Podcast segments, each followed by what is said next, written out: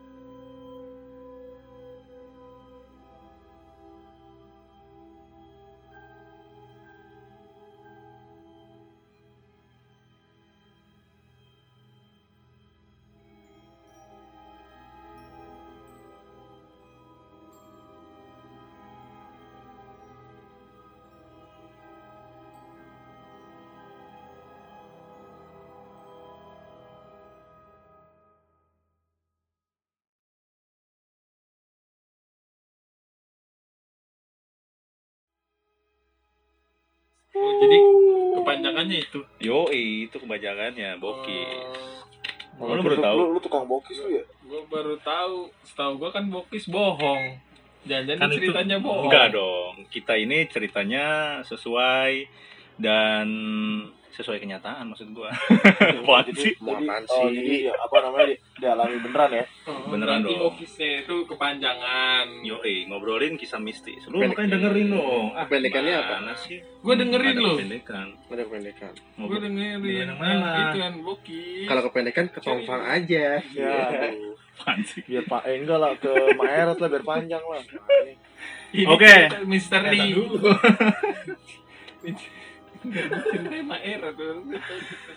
Oke, baik lagi di segmen Bokis eh, bersama gue Bondan dan cuma di episode sekarang ini agak berbeda. Jadi nggak bareng anak postik yang lain, jadi gue cuma gue sendiri nih. Karena eh, jarang-jarang gue lagi di kosan anak-anak eh, Shopee nih ceritanya. Oh, lu mau solo karir nih. Enggak juga. Nanti kita tetap share-nya di postik. Oke. gitu. Oke. Kalau kali Udah sekarang aja ngomong. Udah dapat udah dapat ini belum perizinan dari yang teman-teman yang lain? Udah dong. oh, udah. kita udah komitmen kalau ada narasumber yang punya cerita dan itu di tempat lain gitu temennya itu bisa di tag sendiri gitu. Eh, ini jadinya nanti nih durasinya 50 menit, bridgingnya 45 menit gara-gara lupa. Nah, ini panjang banget ya. ceritanya cuma 5 menit. Cerita cuma 5 menit. Oke. Jadi di sini gue punya tiga narasumber ya yang punya cerita horor gitu. Bisa dikenalin siapa aja nih? Nah, mungkin yang tua dulu, tua dulu. Eh, Abi, yang tua dulu. Abi. yang tua- Abi teh Ayana Lu siapa? Eh, pakai bahasa Medan atau bahasa Jakarta? Jakarta sudah Biar, ke biar Medan. kenal semua dong. Medan kau. Gua nama gua Al Hafiz Sarif. Gua kasih tau nggak nih gua divisi apa nih? Nggak usah, Gua nggak ada yang tahu. Ah, Emang yang banyak dengerin orang Shopee ya? iya. Enggak Kalau ex Shopee gimana tuh? semua kalangan denger. Oh. Nama gua Al Hafiz Sarif. Gua biasa dipanggil Al. Oke. Lu siapa lu? Gua, gua siapa ya? Oh iya, gua Alfi. Oke. Satu lagi. Halo, kenalin nama gue Fauzan atau biasa dipanggil Ojan. Tolong follow IG gue ya, Ojan Onta. Hai. Ya. Pakai underscore ya? Enggak, enggak Gua aja belum promote IG-nya postik nih, udah lu. boleh, Gak boleh. Boleh, boleh di follow. Iya. Oke, underscore siangnya, underscore. Bacot. Kepanjangan mending gue aja nonton. Menuju sepuluh ribu kak. Iya. Iyo, iya, mantap. Sudah bridgingnya panjang. Udah ya. Oke, bisa dimulai dari mana nih yang bisa cerita horor? dimulai dari awal.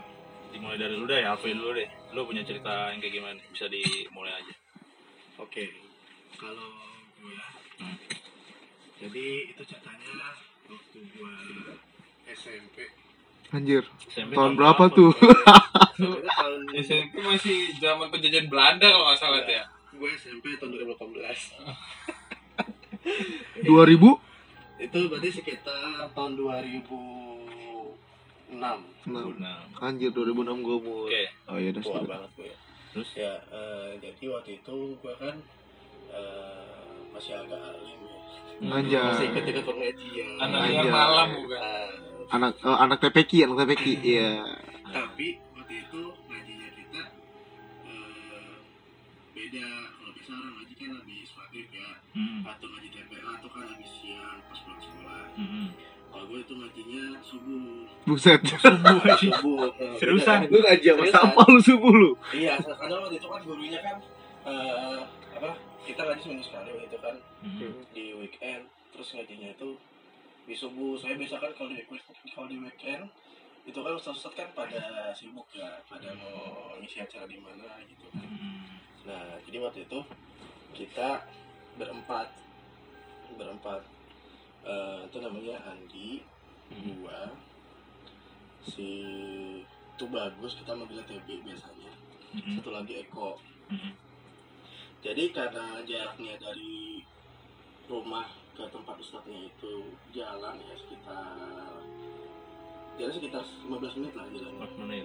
Keadaan jalannya sepi gitu, gelap. iya kan karena ngajinya subuh Hmm. Dan kita ngajarnya itu subuhan di situ Hmm. jadi kita berangkatnya sebelum subuh Hmm.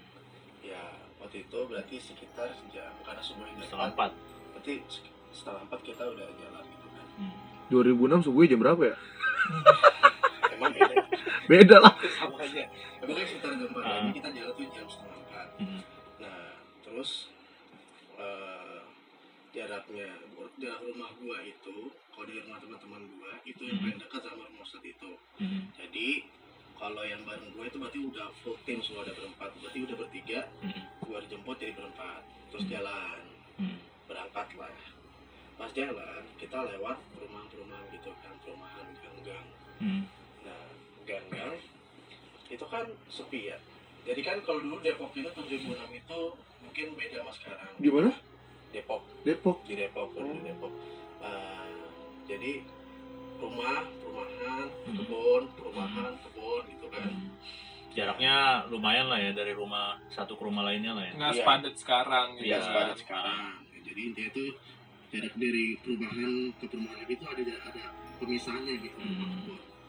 Nah, jadi eh, waktu itu gue jalan udah lewat perumahan, Hmm. mau nyebrang ke perumahan satunya lagi, berarti lewat kebun. Hmm. Kan. Itu lu sama teman lu? Iya, kita udah jalan nih berempat, Oh, berempat oke. udah jalan berempat. Nah, waktu itu pas mau keluar dari satu perumahan, mau, ma- mau masuk ke perumahan lagi, mereka lewat kebun. Hmm. pas sudah masuk ke kebun jadi tuh antara rumah antara rumah satu dengan rumah saya itu kan ada pada depan ya kan Hmm. dipisahin cuma gang yang paling bisa dilewati sama satu motor Hmm. nah pas mau masuk mau masuk ke kebun itu kita udah dihadapin sama pohon nangka pohon Pohon nangka, nangka. pohon nangka. Gede pohonnya. gede jadi tuh dari jauh itu tuh udah kelihatan pohonnya Hmm. Nah, itu dari jauh sekitar jaraknya 50 meteran lah. 50 meteran. Gua nggak tahu kenapa. Ya teman-teman lain tuh pada ngeliat ke depan biasa ngobrol-ngobrol kan. Gue jalan di belakang. Hmm. Jalan di belakang. Gue nggak tahu kenapa gue ngeliat ah, ke arah atas pohon itu. Hmm. Lu doang yang lihat nih. Awalnya cuma gue doang. Ah, Awalnya cuma gue doang. lu iseng aja nih ngeliat. Nah, ngeliat dari jauh. Gue pikiran gue tuh kayak kan biasanya kalau dulu kan eh, buah-buah itu kan sering dibungkus kayak plastik, Iya. karung gitu kan. Hmm. gue dari jauh udah positif gitu kan udah belum mikir belum mikir apa apa gitu kan oh ini eh, ada buah nangkanya kok di di bungkus karung oh iya bungkus karung oke Putih karungnya. putih karung karung putih Kan ada nih karung goni. Nah, itu beda lagi putih. Tapi gue bingung kok cuma satu yang dibungkusin. Hmm. cuma satu di jauh. Cuma satu oh mungkin yang udah matang gitu kan. Heeh. tapi gue penasaran gue pantengin terus. Panjangnya gue pantengin gue pantengin gue pantengin pantengin. Gue pantengin terus pas sudah dekat Ternyata eh ternyata. bergerak. Bergerak. Oh, pohonnya gerak. bergerak gitu kan. Pohonnya yang gerak. Hah? Pohonnya yang Ini gerak. yang putih-putih itu bergerak yang lu pikir karung Iya, itu. gue kartu gerak gerak terus gerak yang gerak itu cuma di bagian atas kepala Itu kepala ternyata. tahunya bagian itu kepala Heeh. kepalanya muter Waduh. muternya itu lagi. muter ini nggak muter biasa muter itu 180 derajat Tadinya membelakangi lu Iya. si kepala Tapi itu. yang tadinya gue kira karung itu dia lagi tuh gue di belakangin dia. Pas gue udah dekat tau-tau muter. Seret gitu kan. Heeh. muternya itu kan muternya itu mukanya itu semua. Duh, gue merinding. Mukanya mukanya putih, kalau hitam al. muka putih semua. Bukan konten lah. dan matanya ngeliat gue Lihat lu, ngeliat gue mata. mata. Dan matanya karena- itu merah aduh. Kan Jepri tuh putar Jepri waktu itu. Gila. anjir. Gue bilang gue awalnya mikir apaan sih gue kayak mimpi kayak mimpi. Tapi pas gue kayak gitu gue lari temen gue yang bertiga. Tadi itu dia masih ngobrol. Akhirnya gue lari duluan gue lari terus. Lari gitu kan. Terus dia pas lari dia ngeliatin gue doang ngeliatin gue ngeliatin gue kenapa lari nih orang? Terus yang bertiga itu taunya dia pas gue kan gue udah nyampe duluan tuh sampai duluan ke nyampe ampun itu. Gue kira temen gue tuh gak tahu. Tapi ber bertiga itu lari juga dong. Akhirnya gue diem gue gue gak mau cerita gak mau cerita. Gue takutnya dia eh, malah nakutin mereka bertiga kan. Gue diem aja. Taunya yang mereka bertiga itu cerita.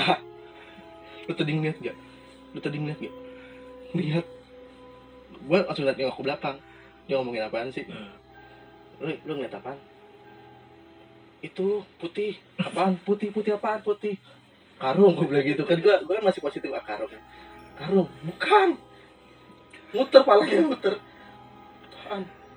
Itu putih langsung lari. Gue abis itu akhirnya gue besok besok gue nggak mau lewat situ lagi gue mendingan muter lewat jalan raya Heeh. yang langsung 15 menit nyampe gue relain 45 menit baru nyampe karena gue muter tapi besoknya gue gak mau ngaji situ lagi Gak mau ngaji situ lagi. gak mau ngaji situ lagi kira karung lu, lu ngeliat pocong kuntilanak kita.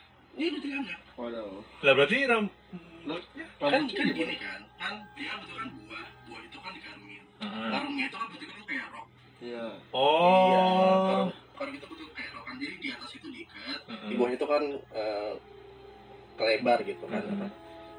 gitulah bawah ngibar gitu bawahnya kan jadi mikir gitu jadi kan yang diikat itu kan yang batangnya yang buah itu kan buahnya tapi buahnya itu kan kalau karung kan di sebuah itu kan rata gitu kan Heeh. terus Hmm. kayak begitu ternyata itu rok Berarti yang lu lihat itu bagian bawahnya. iya dan gue baru sadar itu pas kepalanya muter 180 derajat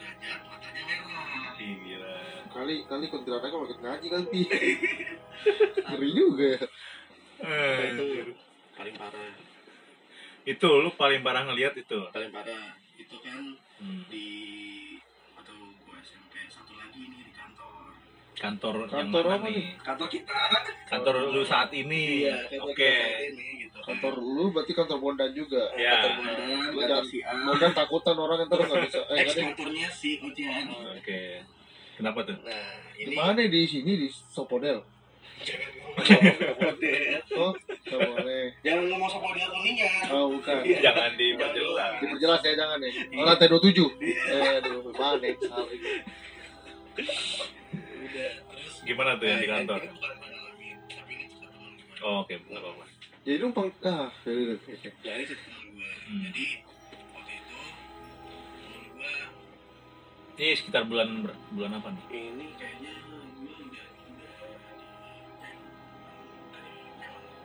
hmm. 18 akhir lah. Hmm. Nah, nah, waktu itu teman gua, teman gua itu masih di divisi beda, divisi beda. Hmm. Ya coba ketemu lagi siraman, divisi siraman istirahat ngobrol-ngobrol Hmm. Eh, lo kenapa? gitu kan. Ya gue enak badan nih gitu kan. Gak enak badan. Terus gimana? Mau pulang apa? Mau istirahat di sini gitu kan. Gua bilang gitu. Eh, gak tau nih gue kalau bisa izin pulang sih izin, pulang aja. Ya udah habis makan. Habis makan. Lo ini kejadiannya pagi siang malam nih. Itu kejadiannya sih dia ngomongnya sore sore sore, sore. gue ketemu siang waktu lagi Oh, siang iya. gitu kan Oke. dan eh, katanya sakit Hmm. ya udah udah kan ngobrol ngobrol gue udah sar- saranin udah lo pulang aja gitu kan Hmm. udah pulang Nah, udah tuh udah selesai istirahat udah kita balik ke tempat masing-masing dong Hmm. tempat masing-masing nah tempat masing-masing pas gue pulang kerja itu kan udah pulang tuh jam setengah tujuh. Setengah tujuh Nah, malam ya. ya setengah tujuh malam. Nah gue nggak pulang waktu itu nggak langsung pulang. Biasa lah anak kosan Hmm. pantry lagi. Hmm. kali aja ada sisaan si kotak Oke. kan itu. Ya udah. Pas gue ke pantry mau makan. Ketemu dia lagi. Ketemu dia lagi teman gue itu. Teman lu yang ketemu di yang makan siang, siang. Nah, di makan siang. Hmm. ketemu eh, kaget dong gue. Lah lu kok belum pulang? Katanya lu sakit itu kan. Iya gue tadi nggak boleh ini nggak boleh pulang sama atasan gitu kan. Hmm. kata lagi lagi banyak lagi banyak kerjaan. Jadi Hmm. kiwing gitu ibaratnya. Ya. kiwing akhirnya gue cuma boleh istirahat doang. Hmm. istirahat. Nah gue suruh istirahat gue kasih obat. Udah deh gue istirahat tuh ke lantai itu UKS Oke, UKS. jadi UKS Hmm. nah di UKS pas dia masuk kan itu kan bilik-bilik ya ber- berbilik-bilik kayak kamar di Kayak- rumah ya, sakit kayak kamar ya. rumah sakit itu pakai Rawat inap gitu ya. Nah, dia tuh udah buka udah ngatu-atu. Oh, nggak ada orang. Sendirian. Sendirian di situ. Sendirian. Lampu nyala dong. Terang. Itu gua gua nggak nggak nggak nanya lampunya. Tapi setahu gue tuh lampunya kan hidup terus ya. Enggak sih. Gue terakhir ke sana pernah nengok itu mati sih lampu. Oh iya. Pokoknya tuh gua nggak inget lampu. Nggak nanya lampunya gimana. Hmm. Oke, pokoknya dia dia pilih paling pojok. Oke, paling dia pojok. pilih paling pojok. Dia kenapa milih pojok? Saya biar ntar nggak ada yang ganggu gitu kan. Nggak ada yang ganggu, nggak ada yang lewat-lewat buka ngecek atu-atu gitu kan. Maka dia pilih paling pojok. Oke, dia paling pojok, terus dia tidur. Nah, itu kan berarti kan kalau udah pojok, sebelah situ kan udah udah udah kaca tuh, udah kaca gedung kan, kaca gedung gedung. Keluar ya. Nah udah. keluar itu jarak dari kasur ke kaca gedungnya itu, itu kan ada ada ruang kosong, itu ruang barang-barang lah, Oke. barang-barang barang-barang yang nggak dipakai. Nah dia udah tuh tidur, orang demam kan, capek, lemes gitu kan, udah tidur. Terus tidur kan ada selimutnya tuh, Ada. selimutnya itu kan pendek, dia tinggi orangnya, Oke. Hmm, pendek, jadi itu dia nut- nutupin palanya, nutupin muka. Kalau nutupin muka berarti kak- kakinya kan kebuka. Iya. Nah, kaki kebuka. Dia lagi tidur. Tak tahu selimutnya itu ketarik ke kakinya dia, ketarik ke kakinya dia. Apaan sih ini? Angin kali ya? Masa angin? Aku ketawa. Masa angin bisa geser selimut? Ketariknya sampai kaki, nutup kaki Nutupin atau kaki. sampai bawah. Mm-mm. Yang tadi mau ketutup jadi gua kebuka. Geser kan Oh, selimutnya. cuma sedikit Mm-mm. gesernya. Selimut, iya, selimut itu dari dari betis pindah ke kaki, nutupin kaki jadi. Oke. Terus dia tarik lagi ke ke muka. Dia cuek aja. awalnya cuek Angin kali, awalnya dia masih positif udah aku cuek aja cuek terus eh, tarik lagi tarik lagi Itu selang berapa detik? nggak lama paling setengah jam Oh, setengah jam. Ya lama lah. iya pokoknya. iya lah setengah ya kalau orang tidur mah setengah jam mah Ya cepet ya. Cepat tidur kan Hmm. kayak ini ketarik lagi dia itu dong dia kan orangnya sosok berani kan ya apaan sih gue mau tidur deh mau tidur udah Dia ngomong sendiri begitu. mau sendiri soalnya dia nggak nggak nggak dengar ada orang masuk. Kalau ada orang masuk kan dengar tuh pintu kebuka. Sih pintu kebuka kayak gitu kan biasanya kalau ada orang. Ini nggak nggak dengar dia. Dari setahu dia dia sendirian di situ. Masa Rena reaksi gitu. Udah sekali lagi. Sekali lagi. Dia udah udah ngomong dalam hati kalau sekali lagi gua kayak gua ditarik lagi selimut gua. Udah gua balik lagi dah. Gua nggak mau di sini lagi gitu ya. Mau pulang. Udah. Hmm. Eh, dia naik lagi tuh ke kepalanya ke mukanya. Hmm. pas dari mukanya itu udah aman. Selim, eh, selimutnya nggak ditarik lagi. Tapi Tapi? Mm-mm, telapak kakinya dikelitikin. Kebayang kan? Telapak kayak dikelitik gitu. Anjir, jari, Tangan. telapak kaki kayak kayak ada jari. Yang jari tangan yang Bangke. Udah dong dia langsung dibuang Astaga. terus selimutnya langsung kabur keluar Astaga. Itu jam berapa di di UKS? sore pak itu masih sore pak itu sekitar jam 4 dia masuk pagi kan pulang jam 6 harusnya kan Hmm. masuk jam 9 pulang jam 6 itu sekitar jam 4an Ciu. Makanya dia masih di iya situ. masih di situ dan dia kan mau izin pulang nggak boleh kan sama atasannya udah dia balik kerja lagi anjir kok gua Dan dia cerita gua- malu dia cerita sama gua di hari yang sama. dia yang sama itu udah gua sejak situ gua juga gak berani situ lagi sampai sekarang Wah gila sih. Seriusan? oh, seriusan Gila. Hmm, oke oke oke. dan gak lama habis itu temen gua dari resign kan Tapi bukan karena cerita horor itu kan. nggak tahu sih mungkin dia udah terima tempat yang lain Oke. udah resign Oke. Sekarang gue si Al nih gimana nih? Hmm, kalau gua sih ini cerita horornya sekitar berapa tahun yang lalu tuh.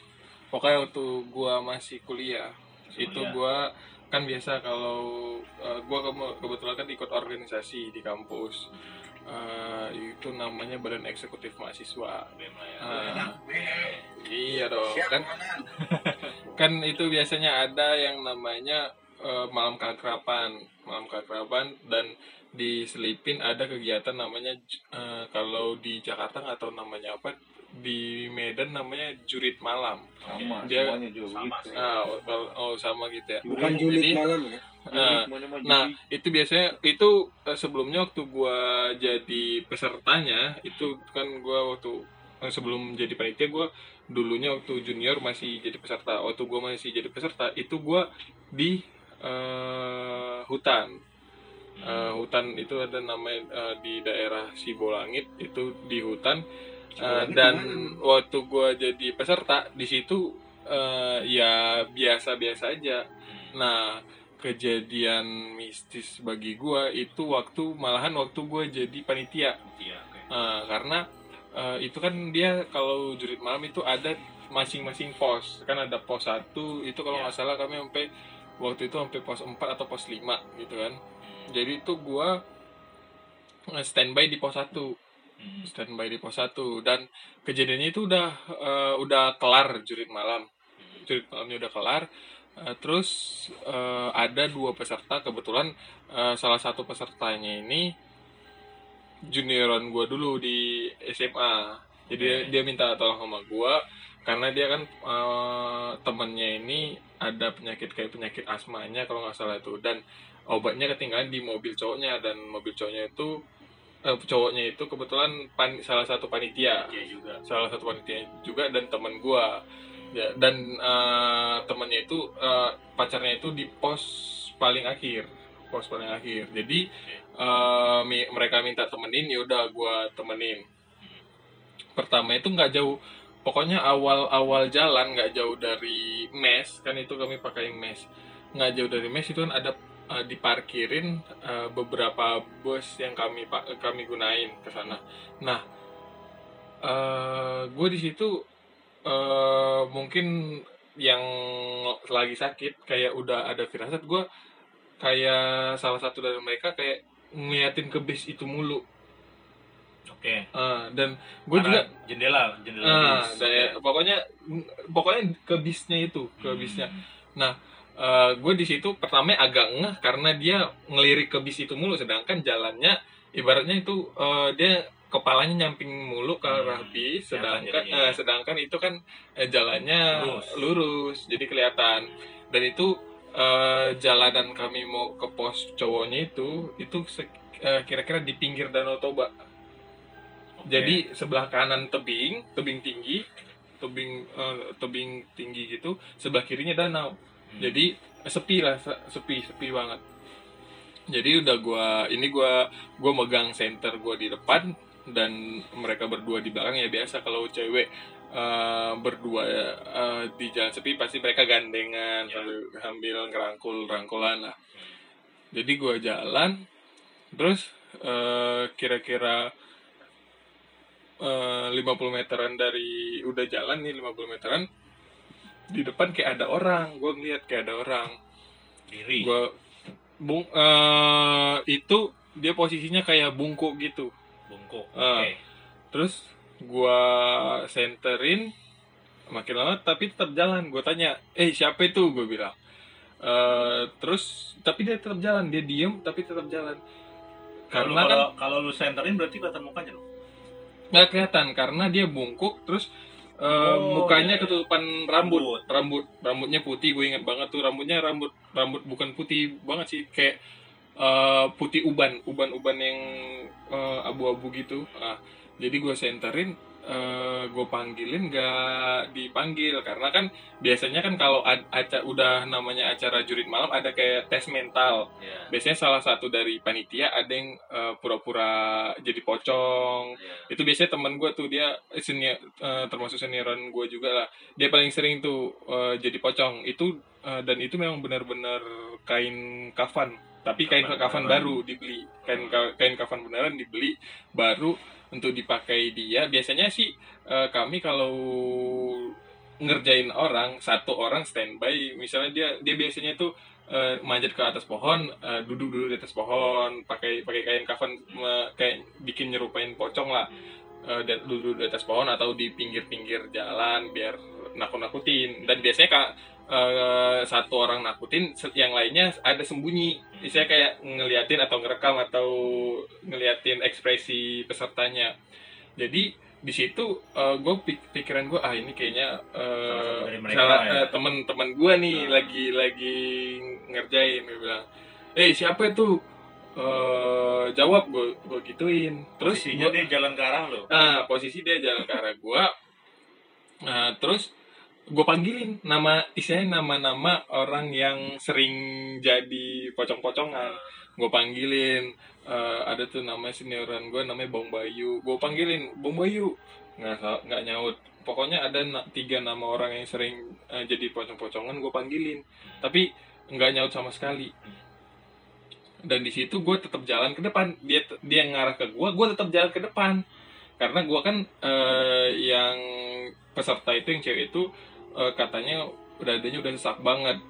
Nah, jadi gue tetap jalan ke depan tapi makin lama kayak eh, tiba-tiba dia kayak terbang gitu. Lu ngerasa lu gimana sih rasanya? Lu jalan lu deketin tiba-tiba dia kayak terbang ke arah lu dan di saat lu panik gue langsung gitu gue lihat ke belakang. Gue kan eh, gitu panik gue lihat ke belakang dulu. Ternyata dua cewek itu udah lari duluan. Berarti eh udah lumayan jauh. Berarti mereka udah lari sebelum gua ngedeketin tuh makhluk lah ya. tuh makhluk lah ibaratnya. Gitu dia terbang asli. Gua spontan langsung oh, puter balik gue lihat mereka juga udah lari jauh. Gua lari juga cuman ya mungkin karena lari gua lebih kencang gue nyampe ke eh, mesnya lebih Duluan. dulu daripada dua orang itu. Nah, dan gitu gua nyampe eh, di situ dan dua orang itu nyampe yang satu yang sakit itu yang punya penyakit asma dia langsung pingsan di tempat. Dia langsung pingsan tempat langsung gua eh, gotong gua bawa ke ke mes langsung ditindaklanjutin sama eh, teman-teman yang lain. Nah di situ udah eh, yang lainnya pada ya biasa kalau udah kejadian kayak gitu pasti yang lainnya pada heboh nanya eh eh ini kenapa? Gimana ceritanya? Gimana gimana? Gue ceritain. Nah teman-teman yang lain kalau yang daerah perjalanan ke situ mereka bilang eh, mereka nggak ada kayak nggak ada kendala nggak ada yang eh, aneh-aneh. Nah mereka cuman bilang eh, waktu gue ceritain di bus. Nah anak-anak juga pada bilang kayak ada sekelebat. Tiap kali lewat bus kayak ada sekelebat eh, dalam bis. sosok di di dalam bis tapi padahal eh, gitu dideketin nggak ada. Karena kan anak-anak biasa rame-rame. Eh, kalau maksudnya kan kalau misalnya orang mau ngerjain biar langsung karena itu kan bus ibaratnya bus yang kita gunain. Biar eh, takutnya nanti di macam-macamin sama orang gitu kan. Nah eh, kelar dari cerita gitu udah eh, itu cewek dit- ditindak lanjutin dan kebetulan cowoknya juga udah balik dari posnya udah diambil obatnya aman udah clear. Dan eh, besok harinya kebetulan itu kan eh, kami malam terakhir mau balik. Besoknya waktu prepare mau balik nih kejadiannya waktu prepare mau balik. Tiba-tiba eh, ya biasalah kalau zaman dulu kan di kuliah pasti senioran deketin mahasiswa baru. Nah gue juga di situ ada satu cewek gue deketin Eh, itu gue deket dia pokoknya sebelum sebelum acara itulah udah gue deketin. Pokoknya gue udah deket sama dia dan tiba-tiba gitu lagi yang lainnya lagi prepare prepare ini apa namanya lagi prepare prepare untuk balik dia kesurupan. Kesurupan cuy. Dan eh, ya udah di situ kan ditindak ditangani sama panitia panitia dia pokoknya di dalam kamar eh me- kebetulan mes yang kami tempatin kan biasa kalau bisa dibilang mes B, BUMN rata-rata mes BUMN kalau daerah sana itu yang rumahnya itu udah rumah dari zaman Belanda cuy Gedung tua. gedung tua. Oke. Nah, jadi dia di tidur eh, di baringin di tempat tidur. Terus eh, panitia-panitia lah dikelilingi panitia. Kalau peserta-peserta semua eh, dikumpulin di lapangan biar nggak pada heboh kan. Nah, eh, jadi karena gua di posisinya di situ dekat sama dia, gue dipanggil. Gue dipanggil. Gue pertama nggak tahu kalau dia kesurupan. Gue dipanggil karena eh, mes kan biasanya kami mes cewek sama mes cowok kami bedain. Jadi gue dipanggil gue dateng. Eh, dia itu di situ posisinya lagi apa teriak-teriak meronta-ronta teriak-teriak pokoknya. Eh, tiba-tiba di gue tanya "Eh, kenapa nih? Tuh eh, cem-ceman lu kesurupan dibilang teman-teman gue kesurupan apa? Nggak tahu katanya kesurupan nenek dia. Dan ternyata Iya cuy, ternyata gitu di kan ada salah satu yang istilahnya kayak ngajak eh, ngobrol lah eh, yang makhluk di yang lagi di ngerasukin Komunikasi ini, lah ya sama lagi coba komunikasi dibilang dia ternyata dia nenek-nenek dan feeling gua dari yang waktu komunikasi itu Ada iklan ya? dari dari komunikasi eh, salah satu panitia sama gebetan gue itu ciri-cirinya sama banget sama kayak yang gua temuin itu cuy yang terbang yang Sosok yang bungkuk Nah, tadi. eh, sosok yang bungkuk tadi itu dan tapi dia ngakunya kalau dia itu nenek dari eh, gebetan gue itu. Eh, dia cuman bilang eh, dia pengen eh, dibalikin ke asalnya. Asalnya di mana? Ah itu gitu ditanya. Dia nggak pernah ma- mau ini cuy. Nggak pernah nggak pernah mau ngasih tahu. Nah anehnya eh gitu ditangani nih. Kan eh, karena kita udah biasa juga bikin acara kayak gitu jadi kita udah prepare ada beberapa orang yang bisa eh, ngehandle kalau ada kejadian-kejadian kayak gitu. Karena kan kita juga udah tahu eh, kegiatan kita bakalan ke hutan bakalan ke tempat-tempat yang lumayan angker. Jadi eh, udah ada yang prepare. Nah gitu dikomunikasi dia selalu nggak mau keluar gara-gara di- dia nganggap kalau itu cucu dia. Di- itu cucu dia dan dia pengen ikut sama eh, tuh cewek mulu. Dan eh, di situ gua eh, dan di situ udah dicoba beberapa kali udah pulih. Tapi Balik lagi. balik lagi. Pulih balik lagi pulih balik lagi. Gitu cuy. Dan di saat di saat itu gue ibaratnya gini loh. Gue malamnya baru ketemu sama sosoknya nih. Tiba-tiba paginya harus ngawal eh, Cewek yang dimasukin cewek sama yang sosok. dimasukin sama Sosok sosok itu. itu, anjir gue maka anjir ini. Gue gue di gue dikasih tau sama panitia lainnya pokoknya lu harus sama dia terus Eh, jangan sampai dia pikirannya kosong harus lu aja ngobrol terus. Dan lu lu rasain cuy gimana rasanya. Tadi malam gue baru jumpa sosok dia yang terbang kayak mau nerekam gue terus paginya gue walaupun itu terang pagi tapi ibaratnya gue dulu selama sama dia nih. Kayak mat, tatapan dia kosong tapi dia ke arah gue melotot cuy. Lu bayangin. Dia kayak kayak nggak nggak eh, tatapan dia datar tapi arah gue melotot cuy. Datar tapi melotot anjir di situ gue anjir ini harus gue ajak ngobrol gue pura-pura nanya. Eh, udah ketika lu ketika lu ajak ngobrol dia jawab nggak? Dia enggak dia cuman hmm, hmm, tapi tapi matanya melotot ke gua mulu cuy. Anjir. gue bilang "Eh, jadi eh, eh, gimana? Kamu udah sarapan belum hmm, gitu. Anjir lu bayangin cuy. berarti belum sembuh Gimana? dong itu. Iya iya katanya itu udah dia gitu udah saya kayak eh, udah dibikin siuman. Tapi eh, apa namanya bakalan bisa balik lagi kalau dia pikirannya kosong cuy. Itu pertama banyak tuh eh, berhubung nih cewek katanya gue juga namanya gue kan baru baru baru deket katanya sebelum sebelumnya juga sering kayak gitu. Eh, banyak yang kira itu cuma bercandaan tapi udah dicoba dengan cara kan eh, biasa tuh kalau kami bercanda kalau nandain pura-pura apa enggak kesurupannya kasih aja eh, teh ayam atau apa ke mulutnya. Nah ini mau mau diancam gimana pun juga cuy. Dia ibaratnya kalau manusia biasa kan pasti iya iya iya gue pura-pura iya iya gue pura-pura. Ini nggak ada cuy. Lu bayangin gue tiap kali eh, bilang eh, tadi misalnya nih gue nanya ya kan eh, udah udah enakan badannya. Hmm, gitu. Tapi dia sambil nat- natap gue cuy anjir di situ aduh itu itu ibarat tapi ibaratnya gini cuy.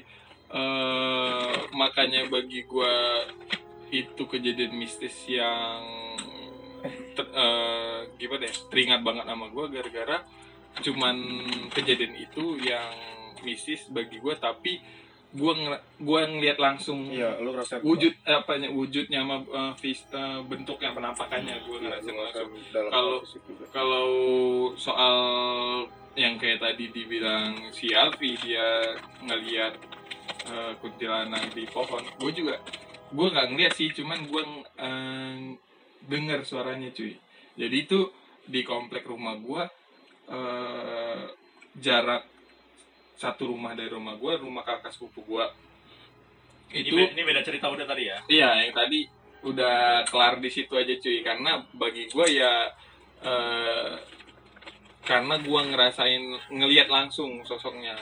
Di situ gua ngerasain eh, gimana gua n- ngelihat langsung sosok yang bisa yang terbang dan pengen nerekam gua. Gua nggak tahu nerekam apa nggak. Pokoknya dia kayak terbang ke arah gua dan gua langsung kabur gitu aja. Karena Mungkin dia tadinya mau masukin lu kali nggak jadi. nah itu dia gua nggak tahu Mungkin wah ini, ini laki nggak jadi dah. Puaseng kali gitu kan. nggak jadi Nggak jadi. Nah, kalau nyambung tadi dari yang ini, kalau sosok eh, si Alfi kan tadi katanya eh, pernah ngelihat sosok kuntilanak. Kalau gua nggak ngeliat cuy, cuman gua ngerasain aja eh, hawa-hawa dan eh, suaranya cuy. Karena eh, lewat eh, jaraknya cuma satu rumah dari rumah gua, masih satu komplek sama gua.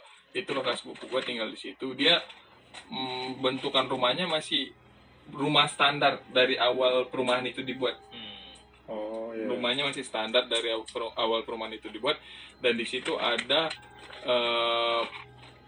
po- eh, tamannya luas halamannya luas di situ rat- rata-rata pohonnya pohon mangga sama pohon pisang cuy.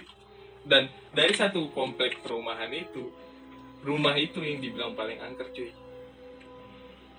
Karena di kalau di di pohon pisangnya ya biasa Kat- katanya kan kalau di pohon pisang ada pocong kan? Ya. nah katanya eh, sering ada yang ngelihat tetangga-tetangga. Nah gue eh, selama tinggal di sana karena kebetulan cuman berjarak satu rumah dari rumah gue gue nggak pernah ngerasain istilahnya nggak pernah ngelihat secara langsung. Tapi kalau ngerasain gue pernah cuy. Gue jadi ceritanya gue tidur di rumah kakak sepupu gue itu. Nah karena itu kan karena rumahnya masih rumah standar itu cuman ada satu kamar utama satu kamar kecil dan kebetulan itu dibuat kakak gua gudang karena anaknya kan an- masih kecil jadi tidur sama dia. Nah gua kalau eh, nginap ke rumah dia biasanya gua tidur di eh, ruang tamu. Nah itu pernah kejadian eh, kebetulan rumahnya kan dua pintu pintu depan sama pintu samping. Yang pohon mangga sama pohon pisang itu di eh, tepat di sebelah pohon eh pintu samping cuy Eh, dia da, dia pokoknya kamar mandi dapur langsung pintu baru tuh ha- eh, halaman Halaman luas. eh, halaman luas. Jadi gue pernah itu eh, tidur nginep di situ. Tiba-tiba teng udah tengah malam itu kakak gue udah tidur. Eh gue di situ tiba-tiba kayak ada dengar suara tangisan cuy. Dengar suara tangisan. jam berapa itu? Itu eh, di atas jam 12 sekitar jam setengah satuan itu. Gue dengar suara tangisan. Nah kebetulan gue waktu itu itu kan eh, waktu gue masih kuliah. Kebetulan di situ gue eh, orangnya yang susah tidur cepat gitu cuy. Paling cepat jam 2 nah lu bayangin di saat lu nggak bisa tidur Dengan suara gitu. lu denger tangisan. Di di saat itu gue apa namanya berusaha cuek cuy berusaha bodo amat bodo amat. Ya udah nyantai gue itu asli gue eh hampe hampean gue ngidupin TV volumenya gue kencengin cuy. Dan kakak gue sampai keluar dibilangnya eh TV kecilin udah jam berapa nih? Dibilang kakak gue gitu. Lah gue kan nggak mungkin gue bilang "Eh, tadi ada suara gini-gini. Pasti gue nggak gue nggak cerita cuy. Pasti pasti kakak gue juga bilang Takut. oh nomor percaya. lu cowok kata dia gitu. Karena dia kan udah terbiasa di di di situ cuy. Nah, dan gue ke tangisan itu bisa gue redam istilahnya kayak gue nonton TV gue pura-pura ini. Dan gue makin panik ya cuy. Gara-gara eh, tiba-tiba kayak kayak suara pintu pintu suara pintu sampingnya itu kayak ada yang ngeder tetek gitu. Anjing. Tetek katanya anjing ini ah nggak bener nih nggak bener nih. Dari situ cuy eh, gua eh, mau ke kamar mandi juga nggak bisa. Gua otomatis kalau nggak bisa tidur kan ka- tiba-tiba nanti pengen kencing kan harus ke kamar mandi. Ya udah terakhir gua eh, karena digangguin terus terakhir gua putusin nggak kan nggak tidur di situ cuy. Gua langsung balik ke rumah cuy. Gua langsung kedar pintu rumah gua cuy. Karena di antara satu komplek itu cuman beberapa rumah yang masih eh, standar ibaratnya. Masih eh, kosan gitu belum dimodifikasi belum ya. belum belum dimodifikasi sama sekali. Dan renov renov dan Masih gua- motor. Masih. dan dan gue di situ ibaratnya kayak eh, kalau lihat secara langsung belum pernah. Tapi ya gitu cuy digangguinnya dalam bentuk dia gangguin gua nggak supaya nggak bisa tidur kayak suara-suara lah ketukan-ketukan. Tapi kalau tetangga gua cuy itu sering banget katanya. Kalau di pohon pisangnya sering lihat pocong di pohon mangganya sering lihat kuntilanak. Kalau malam. Itu cuy. Gua aduh. tapi sekarang udah kalau sekarang sih gua udah coba bodo amatan cuy. Karena kan kalau katanya Dia makin eh, takut dia makin nongol. ah kita makin takut dia makin nongol. Jadi kalau kita punya orang negatif Ah. kayak takut gitu hmm, setan tuh makin kayak dia menyerap energi kita ya. iya. lagi dan makin tampak nyata. Karena itu gue gue pelajarin juga cuy.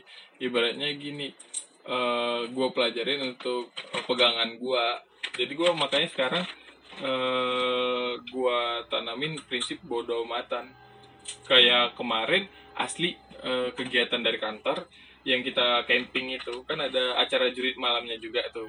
Satu tim padahal rame itu satu tim 14 sampai 15 orang. Itu yang satu tim gua pasti sampai sekarang tahu gimana ceritanya. Mereka rata-rata kami cowok paling ada empat atau lima orang selebihnya cewek. Nah cewek biasa kalau udah kayak gitu kayak gitu pasti jalannya eh, gandeng-gandengan bareng-barengan ya kan? Eh, yang cowok eh, gue suruh dua orang. Kan kebetulan gue disuruh jadi ketua kelompoknya yang cowok disuruh dua orang di belakang dua orang di depan di belakang gue di situ asli mereka eh, sampai bilang lu gila lu. Eh, kan itu kayak ada dibecandain dibuat kuburan eh, terus ngambil ini sama panitia panitia yang kayak jurit malam. ya. nah dibuat game juga. Tapi gue karena gue ya dari pengalaman pengalaman gue itu gue pelajarin terus gue tanemin ya udah kalau masalah-masalah gitu bawa bodo amat aja. Istilahnya kayak dibawa bodo amat aja. Asli cuy. Yang lain gue tinggal di belakang gue nyenter nyenterin sekeliling gue cuy. Alhamdulillahnya nggak ada nggak ada yang nongol cuy. Berarti mungkin ya emang bener juga. Kan dibilang kita itu makhluk paling sempurna cuy. Jadi eh, mereka yang sial kalau mereka ngeliat kita. Makanya gua gua tanemin prinsip gitu cuy. Jadi gua eh, Itu cuek aja berani lah ya. nggak nggak berani juga cuy. Gua Tapi jangan Gua- nantang juga. ah nggak nantang. Gua gua gua nggak berani. Gua gua pernah cuy. Anjir. Gua entah kenapa pokoknya tiba-tiba parnoan aja bawaannya. Padahal tempat rame cuy. Tapi bawanya parnoan aja. Makanya gua gua berusaha ngilangin itu. Gua mulai sekarang ya udah main bawa cuek aja cuy kalau soal masalah-masalah kayak gitu Oke, nih oke, mungkin oke. ada cerita yang lebih seru nih mungkin dari Oke, kalau Teman Ojan kita gimana. Ojan? Ceritanya, cerita horor lu. Eh, Oke, sebelumnya kenalin, eh kenalin lagi ya. Jadi gue pernah cerita ini sih sebenarnya di apa namanya di eh, kantor gue waktu itu Halloween sih. Waktu Halloween gue ceritain ini. Jadi gue punya pengalaman waktu gue TK mungkin ya. Gue TK, jadi sambil makan kuaci ya, Iya, iya. biar ngemil. Boleh, boleh. Jadi dulu di sekitar rumah gue tuh pasti di sini ada yang tahu lah ya istilah pamali. Oke. Istilah pamali itu adalah sesuatu kayak lu tuh nggak boleh melakukan hal itu. Mhm. kalau misalnya melakukan hal itu biasanya tuh kayak ada sesuatu yang Ada dampaknya. negatifnya lah gitu kan Oke. jadi di daerah gue itu dulu ada istilah bilang yang ngomong nggak boleh gunting kuku malam-malam Hmm. nah jadi waktu itu gue masih asik main konsol Sega Eh, nyokap gue gunting kuku gue malam-malam karena kuku gue panjang-panjang Oke. udah tegur sama guru TK gue Hmm. tuh Ojan tuh kukunya panjang-panjang kayak iblis. Suruh digunting, oke. Digunting malam-malam, pas banget diguntingnya malam Jumat tuh. Hmm. Karena besoknya kan Jumat kan, ada hari terakhir sekolah lah ya kan. Nah. Eh, enggak sorry. Eh, hari terakhir pakai baju eh, TK yang santai dan Sabtu kan olahraga kan, jadi harus bersih semua. Dipotong kuku gua. Jadi waktu itu posisi jam 11 malam. Bokap gua belum pulang. Abang gua lagi ngerjain PR di kamar dan gua lagi main eh, Sega di ruang tamu nyokap gue tuh itu lagi hamilin adik gue yang ketiga nah nyokap gue eh, abis uti kuku terus bersih bersih dia lagi nyapu nih ke halaman depan rumah kebetulan denah rumah de- denah rumah gue itu di depan rumah gue dekat pojokan pojokan dekat pagar itu ada pohon pepaya yang tua yang yang udah tumbuh gede udah tua lah intinya. Dia dari dulu ber, eh, udah gede gitu berbuah tapi buahnya itu nggak pernah matang. Maksudnya nggak pernah bagus lah buahnya. Busuk kayak gitu. busuk terus. Hmm. nah itu sa- sampai kita tuh nyari tahu sendiri kenapa sering busuk ya gitu kan. Eh, karena gua ngontrak di situ dan kata tetangga sekitar yang udah lama tinggal di sekitar rumah gue itu bilang katanya situ ada penghuninya tuh di pohon pepaya itu tebang aja. Hmm. tapi karena nyokap gua suka apa ya bikin eh, bikin tali jemuran pakai tol pohon pepaya itu jadi nggak ditebang tuh pohonnya. Karena berguna kan buat jemuran. Nah habis habis nyapu dia ngeliat di dekat pohon pepaya itu ada kayak kayak eh, orang lagi berdiri. Badannya tinggi pakai baju putih rambutnya itu nutupin muka gitu kan. Sama didemin sama nyokap gua dibiarin aja. Dikirain apa eh ya mungkin bayangan dan nah, terus dia jam 12 nungguin bokap gua pulang gue suruh tidur kan. Dia ngeliat lagi kaca. Nah itu orang masih ada Masih ngapain? Nah orang itu berdiri. Posisinya tetap sama. berdiri dengan eh, rambut ke depan terus Ter- pertama pas Itu jelas berarti si sosok jelas. itu. uh set- jaraknya nih pak. Deket banget nih sampai situ. Eh, ibarat kata di sini nih eh, jendela. Nah itu tuh di sana tuh eh, pintu itu pohon pepaya. Jilat gitu kan jelas banget tuh kalau kalau ngeliat sapu tuh kan jelas banget kan. Kayak gitu. Berarti nyokap lu sadar kalau itu memang makhluk. makhluk. Itu. Eh, dia sadar ketika, ketika kedua kedua Oh, kali. Oke. jadi yang pertama tuh posisinya ya bayang, bayangan ya kelihatannya kayak bayangan sih yang pertama. Yang kedua jelas banget ini rambutnya ke depan nutupin muka Eh, pakai baju eh, pakai putih putih lah. Putih panjang. putih panjang. Pertama tuh dia nggak nongolin tangan. Yang kedua ini setelah nyokap gua ngeliat dia nongolin tangan dengan posisi kukunya nyentuh ke tanah. Lima limanya Gila. Panjang berarti. panjang. Nah itu dia langsung oh astagfirullah astagfirullah astagfirullah astagfirullah." langsung ngumpet di dalam itu. Nah, nah, eh, karena dulu belum ada apa ya? Belum ada handphone ya belum canggih ya jadi kalau mau nelfon mau apa komunikasi tuh via wartel kan. Jadi karena nyokap gua udah parno banget dia mengurangkan diri untuk ke wartel nelfon bokap gue yang di luar kota. Jadi tuh dia nunggu besok lah ah dia besok harus telepon nih suruh pulang ya kan. Ini takut nih ini orang takutnya ini psycho nih kan. Pembunuh apa segala macam nih ngapain nih depan rumah gitu kan.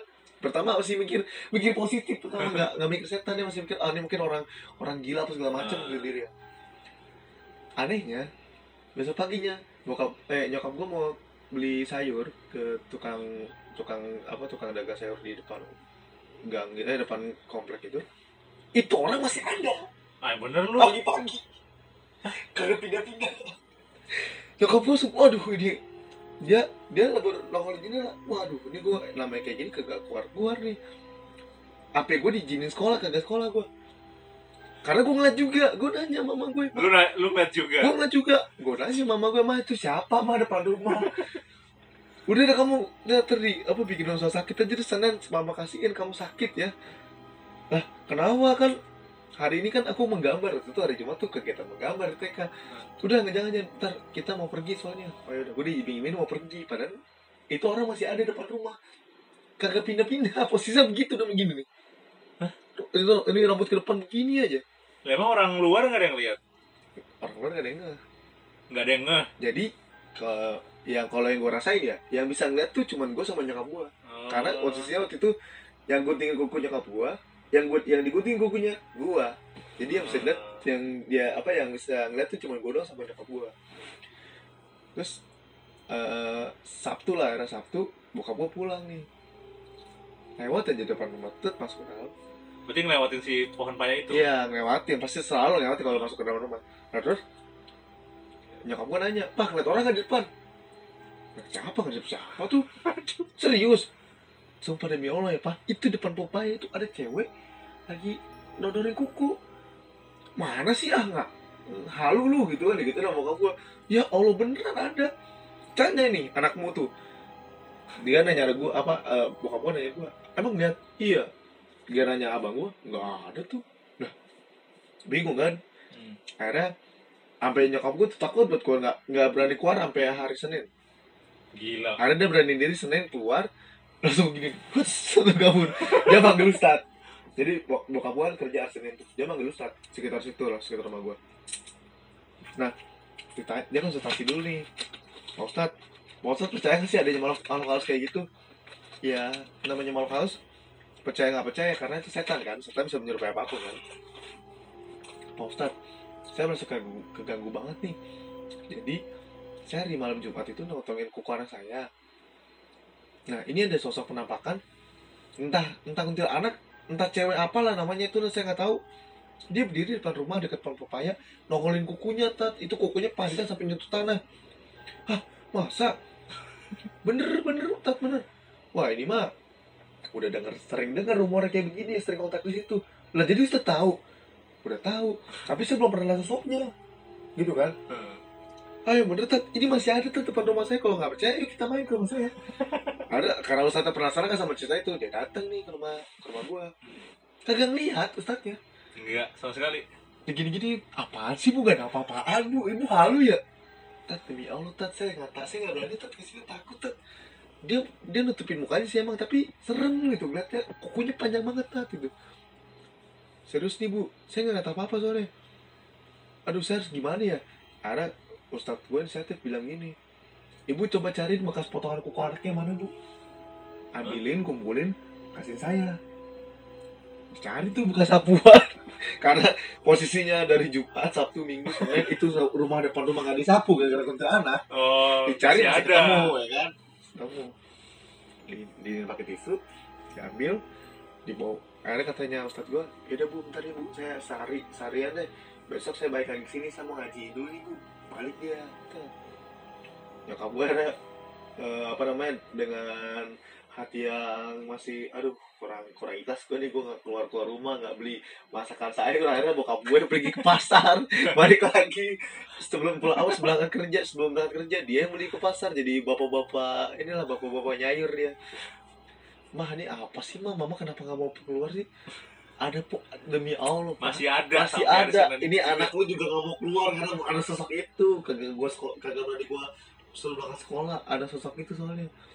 Akhirnya selasanya si ustadznya balik. Gimana tat? Udah bu. Insya allah nih. Diapain sama ustadznya si kuku? insya allah bisa nih bu. Sebentar ya bu ya. Di calling tuh kan. Datang nih ustadznya langsung kaget. Astagfirullah. Ngapain lu di sini? Gitu jangan si sosoknya digituin sama ustadznya Oh, Baru bisa ngeliat. Kali ini ngeliat. baru bisa ngeliat.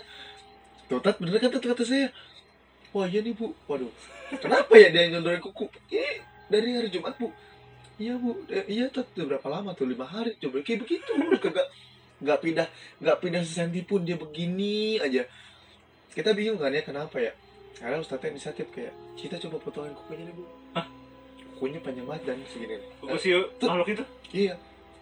Dia punya inisiatif. Guntingnya pakai apa tat? Pakai gunting kuku mana bisa? Udah, saya udah bawa gunting rumput. Dia bawa gunting rumput di rumah tuh si ustadznya. Udah akhirnya di, karena ustadznya cuma bisa ngeliat, nggak bisa megang. Maksudnya pas dipegang itu nggak bentuk lah, tapi dia bisa sosok kan. Yang bisa yang bisa megang itu secara utuh nyokap gua. Nyokap gua bisa megang kukunya Oh, kan iya. ustadz gue megang nih kukunya nih nggak bisa nih bu saya nggak bisa megang kukunya coba deh ibu pegang tet tet udah sama saya Bismillah Bismillah tet bisa megang kan ada yang motong mak gue pegang atau atau kuku jarinya nih tet. Ku potong. Tak tak tak tak nah potongan itu potongan ke 9 mau ke 10 kukunya kan pada dipotong kecil-kecil kan karena panjang kan. Nggak bisa langsung dipotong dari atas kan. Potong kecil itu kuku yang di tanah. Jadi apa? Jadi belatung. Wah gila. Rupanya kan, wah langsung, langsung kita kan kaget, sontak lah. Itu belatung ke mana-mana. Langsung, wah takut, oh, nyokap gue sampai kabur. Terus keluar lagi, itu belatung masih ngiterin, terus dibacain sama ustadz gue, ngerembes langsung ke tanah. Sosoknya hilang. itu. Sosoknya, sosoknya sebelum bilang, nges- ngeselin lagi begini nih. Kan udah potong, terus gini, has. Dia gini. Hup, langsung hilang. Jadi, Ngibasin rambut. ngibasin rambut, set, langsung hilang. Kayak ibarat kata kayak dia, dia tuh kayak mau mencat lah gitu loh. Hmm. Terus langsung hilang. Ah, Bu, deh Bu ya, jangan pernah potong kaku lagi, Bu. Iya, Pak. Oh, saya saat aduh ya Allah, saya takut banget. Terus ada kejawab lah tuh pohon pepaya kenapa nggak pernah subur. Jadi si penghuninya itu nyerap sari buahnya. Bi- makanya kukunya panjang nih. Oh, iya, iya, Ya kan iya. kukunya panjang nih. Jadi itu ditekin sama nyokap gue nih. Setiap dia potongin daun, potongin daun pepayanya, terus dipotongin eh, apa dipotongin pernah dipotong pendek tuh. Dua minggu kemudian kembali utuh. Bayangin pohon pepaya dipotong nih, dia tinggi banget nih. Se al tinggi lagi dah. Dipotong, bet dibabat sampai habis. Di dua minggu kemudian tumbuh lagi sa persis banget sebelum dipotong kayak sebelum dipotong. Nggak berubah, dua minggu. Wah gila. Nah di situ kayak oh udahlah kita pindah pindah kontrakan akhirnya kita karena ngeri banget cuy kayak gitu Tapi makhluk itu masih ada di situ. kayaknya sih masih nggak tahu sih gue gue nggak entah entah sekarang digusur apa gimana perumahannya nggak tahu gue karena udah lama udah lama banget karena rumah gue juga tuh dulu sekitar sekitar rumah gue tuh memang wilayah banjir di Bekasi sana. Jadi waduh kata gue anjir horor banget tuh. makanya gue sampai sekarang kalau malam tuh wanti-wanti tuh kuku Itu masih ingat sosoknya sampai sekarang. karena gimana ya sosoknya sih nggak nggak ngeliatin muka ya soalnya tutupan gitu. Tapi yang gue lihat kukunya. Kukunya tuh gimana sih kuku kuku kita nih panjang kan ya sih tebel banget ya. Itu tebelnya tuh kayak ya, ukuran batu bata tau gak lu setebel itu kali kukunya. Buset, tebel banget tebel banget. Sumpah tebel banget. Itu udah wah kataku juga jumbo banget nih kuku. Tapi pas dipotong pakai kan udah didoain kali ya tuh gunting rambutnya itu gampang banget kayak motong kertas. Hmm. makanya pas kagetnya sih pas berubah jadi belatung itu. Itu sih kayak katanya kalau kata ustadznya tuh sari buahnya yang disedot sama dia karena udah lama busuk di tangannya itu jadi belatung pas dipotong. Makanya ya udah ya ya gue nggak tahu sih itu dia dari kapan situ nggak tahu tapi anehnya gitu si pohon pepaya itu pernah subur itu doang aneh kan ya setan bisa makan pohon sari buah gitu kocak tapi ngeremin anjir Wah, Horor. gila sih. Kayak- banget sih ya. makanya jangan pernah ya menurut gua kalau misalnya di daerah di satu daerah gitu atau di daerah lu ada pamali kayak lu nggak boleh gunting kuku malam-malam atau nggak boleh siul.